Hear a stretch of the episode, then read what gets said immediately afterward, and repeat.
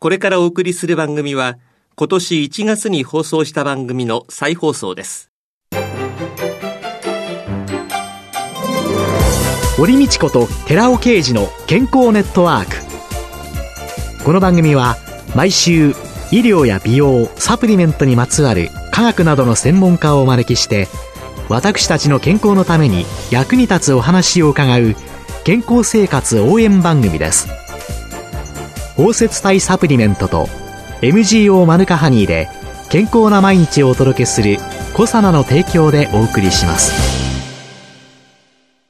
番組パーソナリティ、寺尾啓治、コサナ社長の新刊、最新科学で証明された超効率的に筋肉をつける最高の食事術、発売のお知らせです。コロナ禍による運動不足の解消のために、最新の研究データをもとにした運動法や栄養の取り方をわかりやすく解説します。イラストや図解を豊富に掲載した楽しく読める一冊です。寺尾啓治小佐奈社長の新刊、最新科学で証明された超効率的に筋肉をつける最高の食事術、発売のお知らせでした。こんにちは、堀道子です。寺尾啓治です。今月は、小佐奈社長で神戸大学医学部客員教授の寺尾啓治さんとともに、シクロデキストリン、消化管ケミストリーによる美容と健康というテーマでお送りしています。今日は朝と夜、二つの美容液による肌のエイジングケアと題してお送りいたします。美容液が朝と夜、はい、同じでもいいんじゃないかと簡単に思っちゃうんですけれども。そうですね。先週お話ししましたコエンザイム Q10 っていうのはどこで効くかですけども、神秘において繊維が細胞なるものを活性化させて、実際にコラーゲンをきっちりと作っていく。だからシワが改善されるっていう、ね、お肌プリプリっていうののコラーゲンですね。で一方で、トコトリエノールの方は、どちらかというと表皮でシミとかそばかすを防ぎたいということで、それぞれ到達する場所が違うわけですよね。肌の構造としては最初に角質層があって、その内側に表皮があって、それからその奥に分厚い神秘があるんですけども、朝は紫外線が当たった時にどうやって防御できるか、表皮で勝負するところ。そして夜はしっかりと吸収されていって、神秘まで到達して、神秘できっちりとコラーゲンをしっかりとさせたいということですので、朝と夜は別のものを用意しないといけない。ということなんです。二つに分かれる、はい、ということですね。まず、朝の美容液についてお話をさせていただきたいと思うんです。はい朝っていうことになると、外出て行って紫外線を浴びるわけですね。紫外線を浴びると、表皮中のケラチノサイトっていう細胞があるんですけども、ここに大量の活性酸素を発生させてしまうんですね。そうすると、メラノサイト活性因子をそこで放出するっていうことなんですけども、メラノサイトって何かというと色素細胞なんですね。その色素細胞から、実はメラニンという色素が作られて、それが原因でシミを作ると。元をたどれば紫外線を浴びるということが原因で、結果としてシミが作られるわけなんですよね。結局は活性酸素を消去できるような抗酸化物質であったり、あるいは紫外線吸収作用を持っているような物質を利用するとか、そういうようなことになるわけなんですね。紫外線が敵だよっていうのは、はいはい、もう十分ね、皆様ご存知、ね、実際には紫外線の吸収作用だけを期待したとか、はい、あるいは紫外線を跳ね返すとかっていう、日焼け止めクリームなんていうのを使って終わってるわけですけれども。で、その中で天然物質で安全なものっていうところから考えると、米ぬか成分なんですけども、フェルラ酸っていうものがありまして、これは唯一の天然の紫外線吸収剤なんですね。合成品はたくさんあるんですけども、その中で天然のもので知られているっていうのが、この米ぬか成分なんですね。昔から米ぬかを塗るとか言われたりもしてますけども、あれはちゃんと理屈にかなってるんですよね。ああ、昔はね、体なんかもね、袋の中に米ぬか入れて、そうですね、体洗ったりね、顔洗ったり、そうなんですね。してた時代がありますもんね。そ、ね、の成分の、米ぬか成分の一つがフェルラ酸なんですね。この紫外線吸収剤のフェルラ酸。これも水に非常に溶けづらいので、これをガンマ宿敵ストに包摂化させると、吸収性が高まるということが分かってるんですね。しっかり紫外線を吸収してくれるという。はいはい、先週はコエンザム9点とトコトリエノールの話をしましたけども、それに加えて、フェルラ酸も同様な性質を持っているので。新たに出てまいりました。はい。まず、紫外線吸収剤のフェルラ酸をそこに配合する。それとともに、よく分かってきたのが、そこにビタミン C とかビタミン E、これ抗酸化物質なんですけども、はい、それを加えると、紫外線の吸収作用っていうのはさらに改善するんですよね。ビタミン C とかビタミン E のその抗酸化作用があるっていうことだけではなくて、それらによってフェルラ酸の紫外線吸収量も上がる。そういうことなんですね。ですから、ビタミン C とビタミン E をそこには加えたいわけです。はい。で、ビタミン C っていうのは水溶性でして、はい、すぐに酸化されてしまうっていうのが欠点ですよね。はい、え塗ったところで瞬時に終わってしまう。ビタミン C を取ったところで吸収されやすいから、さっと尿まで行ってしまうっていう、ビタミン C は確かに抗酸化物質として非常に有効なんですけども、そういった問題があるっていうので、それを長期にわたって持続したいっていう思いがありまして、で、それで考えたのが、ビタミン C グリコシド。持続型ビタミン C なんですけども、ブドウ糖をくっつけておくんですね、ビタミン C に。そうすると、ゆっくりとこれ分解していってビタミン C を発生するから、長いことビタミン C を活かすことができる。つまり、肌、朝塗った時に、フェルラ酸が効くんですけども、同時にビタミン C も長く持たしたいわけですよね。そうすると、この持続型ビタミン C が次に有効だっていうことなんですね。ビタミン C グリコシト。はい。糖がくっつくことによって、はい、ちょこちょこっと糖から離れて。そうです。持続型になるわけです、ね。持続型になる。っていう技術が開発されてるんですね。で、これが二つ目です。はい。三成分目は、私はやはりトコトリエノールだと思いまして、ビタミン E は成分としてトコフェロールっていう形のものとトコトリエノールっていう2種類の成分があるんですけども、さらに細かく見ていくと、どちらにもアルファ、ベータ、ガンマ、デルタのトコフェロール、トコトリエノールが存在してるんですね。で、分子的に少しずつ小さくなっていってるんです。トコフェロールってトコトリエノールを比べたときには、抗酸化能力としてはトコトリエノールの方が有効なんですね。はい。で、さらに、アルファ、ベータ、ガンマ、デルタということになりますと、デルタが一番抗酸化能力が高いっていうことが分かってるんですね。デルタトコトリエノールっていうのはどういったところに含まれているかなんですけども、実はこれアナトっていう植物なんですけども、熱帯のアフリカ原産の非常に低い木なんですけども、日本では紅の木と呼ばれたりもしてるんですけども、はい、こういった果実っていうのはいかに太陽光から自分を防御するかっていう能力が備わってるんですけども、その防御能力に効くのが、実はこのデルタトコトリエノールなんですね。熱帯アフリカ原産なんていうと、やっぱり暑そう、紫外線も強そう。紫外線が強いんですね。そこで動くことのできない植物ですから。最も強い抗酸化力を持ったものが必要。ということで、ビタミン E の中でもトコフェロールではなくてトコトリエノール。さらに、アルファ、ベータ、ガンマ、デルタの中で最も抗酸化能力の高いデルタトコトリエノールが、実は99%も入っているんですね。99%というのはまたすごいですね。そうですね。米の場合に35%がトコトリエノールなんですね。で、パーム油の場合には25%。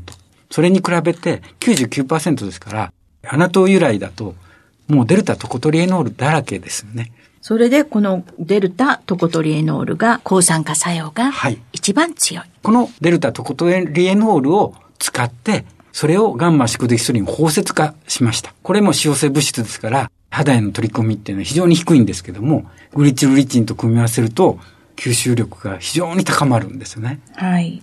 ということで、朝つける美容液といたしましては、まずフェルラ酸、そして持続型のビタミン C、さらにビタミン E としては、最も抗酸化力の強いデルタとコトリエノールをそれぞれ吸収性を高めるっていう形にして配合したものが、この朝につける美容液なんです。米ぬか成分であったフェルラ酸、はい、そしてアナト熱帯のアフリカの原産の抗酸化作用、ワンチャが持ってますよっていうデルタトコトリエノール。はい。そしてビタミン C、それも持続型にそうなんですね。変化させて、ブドウ糖酸とくっつけた。そうなんですね。というのを入れた。それが朝の美容液。はい。何にも考えずに普通は塗ってますけれどもね。そうですね効きそうって気がしました。あ、よかったです。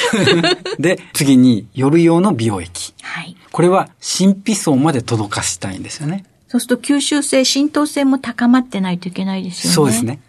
そういうところで、やはりこのシクロデキストリン、消化管ケミストリーがうまく利用できる。一週目にお話ししましたように、グリチルリチン酸ジカリウムをうまく利用すればいいんだということで、神秘層に効く。神秘層で何が行われているか。非常に大事な細胞があります。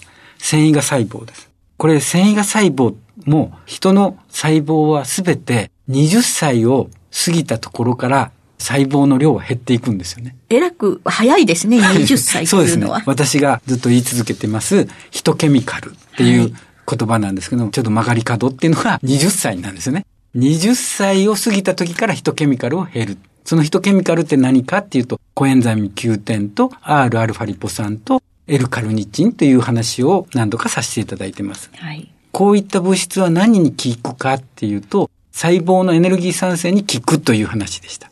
細胞の中のミトコンドリアの中でエネルギーは作られるわけですけども、そこで糖とか脂肪をきっちりとエネルギーに変えていくというところで、この酸成分が効くんだという話は何度かさせていただいてるんですけども、このエネルギーを作ることができるから、実際細胞は減少しないで活性を保ってきっちりと役目を果たすわけですね。で、今回肌の神秘に存在している繊維が細胞。これは何を作るかって繊維なんですね。コラーゲンを作る。そしてヒアルロン酸を作る。ヒアルロン酸を作るから保湿効果はある。そしてコラーゲンを作るからシワ改善にもつながる。しっかりとした弾力性を持たせるということなんですけども、この細胞の減少に対しては、やはりヒトケミカルが足りなくなるから、ヒトケミカルを補いましょう。ということで、内側はその話を何度もしてきたんですけども、外側からもやはりヒトケミカルを塗りましょうというお話なんです。繊維が細胞、繊維の目の細胞、いろんなものになっていく。はい。そこに対して非常に大きな影響を与えてはい。で、いろんなものができてくる。はい。で、お肌がプリプリになる。そういうことですね。肌がプリプリになるというのも、コラーゲンがきっちりと神秘に組織化されているからなんですよね。はいで、いかにそのコラーゲンを作ることのできるコエンザイム Q10 を吸収させるかですけども、これは第一種にお話ししましたように、コエンザイム Q10 美容液、薬用として0.3%配合されたものもありますけども、0.03%化粧品の最高量配合してても0.03%ですけども吸収性がさらに高まったものが用意できてるんですよね。しっかりと吸収されて、お肌がプリプリになってくるというのが、夜の美容液。そうですね。細胞の減少を抑えるのが一つですよね。はいで、もう一つは皮膚の糖化を抑える。これもお話ししたことがありますけども、酸化と糖化が組み合わさって最近ではこれが老化だと言われるようになりました。糖化は糖の化け化学と書くそうですね。糖化ですね。はい。コラーゲンみたいなタンパクに糖が無作為にくっついていくんですね。そうするとそこがカチカチになって弾力性を失ってしまうという大きな問題があります。その糖化を抑える。はい。外から抑える。この場合にはヒトケミカルの一つである Rα リポ酸を供給してやる必要があるんですね。Rα リポ酸は細胞の中のミトコンドリアの中でブドウ糖を代謝してエネルギーに変えるところに効くものなんですね。ですから、糖化してしまうようなブドウ糖の量を減らすことができるわけですよね。つまり高糖化なんですね。で、実際にアルファリポ酸を配合したシワ改善美容液っていうのは日本の中でもあるんですけれども、残念なことにこれはアルファリポ酸そのものが使われてるんですね。アルファリポ酸には2種類あると。天然の R アルファリポ酸と非天然の S アルファリポ酸があると。実際に高糖化に効くのも、高酸化に効くのも、いずれも R アルファリポ酸であって、S アルファリポ酸ではないということが分かっています。で、コエンザム Q10 の場合には、美容液に加えられる量っていうのは0.03%というお話をしました。はい。アルファリポ酸の場合には0.01%なんです。でもこれ結局効く成分 Rα リポ酸は005%しか入ってないってことになりますよね。半分が S さんですから、はい S さんははい効かない。効果がない。実際には S さんは悪さをするんですけども、それをさっぴいたところで0.005%しか実際に効く Rα リポ酸は入ってないことになります。はい。これを最高量の0.01%配合することができる。R、アルファリポ酸として。そうすると、非常に高糖化作用も出てくる。はい。そして忘れてならないのがビタミン A なんですね。はい世界的にも最も有名なシワ改善物質って何かって言ったらビタミン A なんですね。はいで、ビタミン A は大きな問題がありまして、はい。安定性が非常に低いんです。空気に触れてしまうと、もう瞬時に分解していくんですよね。そうすると、また包摂すると安定性が。そういうことなんです。か？それがガンマシクデキストリンの力なんですね。これは残念ながら消化管ケミストリーとは言えません。これは安定性を高めたっていうだけなんですけども、ビタミン A のいろんな製剤化あるんですけども、その中で非常に有効に安定化に効くのがガンマシクデキストリン包摂剤だって分かってるんですね。ガンマシクロデキストリン美容液だとビタミン A は維持することができるんですね。コエンザイム Q10と Rα リポ酸とビタミン A。この3つともがコラーゲンに効くわけですよね。はい。コラーゲンをきっちりと真皮の中で存在させておくっていうことが大事なんですけども、もう一つ乾燥に対する問題。これも線維芽細胞はコラーゲンを作るだけでもなくて、ヒアルロン酸とかコンドロイチンとかそういったものを作るわけですこれははい保湿効果を示すものなんですね。で、こちらに対しても効くということで、日皮協って言うんですけども、正式には日本産業皮膚衛生協会で分析してもらったわけです。はい。そうすると、高シワ効果が表示できるっていうことが分かったわけですよね。帰ったらすぐ夜の美容液そうですっていうのを そうです。それをつけて寝ていただきたいと思いますね。美容効果のあるものをいかに吸収させるかっていうような技術なんですけども、その技術を非常にうまく応用することができた美容液としてっていうのが今回のお話です。朝と夜その美容液の使い分けについても皆さんお考えいただけたらと思います、今週は小佐奈社長で神戸大学医学部客員教授の寺尾啓二さんとともにシクロデキストリン消化管ケミストリーによる美容と健康の2回目。朝と夜の2つの美容液による肌のエイジングケアと題してお送りしました寺尾さんありがとうございました。来週もよろしくお願いします。ありがとうございました。ここでコサナから番組お聞きの皆様にプレゼントのお知らせです。栄養や酵素が豊富なキウイフルーツをパウダー化しアルファオリゴ糖で包み込むことによって熱や酸化に弱い酵素の活性を保ったコサナのキウイとオリゴのパウダーを番組お聞きの10名様にプレゼントします。ご希望の方は番組サイトの応募フォームからご応募ください。コサナのキウイとオリゴのパウダープレゼントのお知らせでした。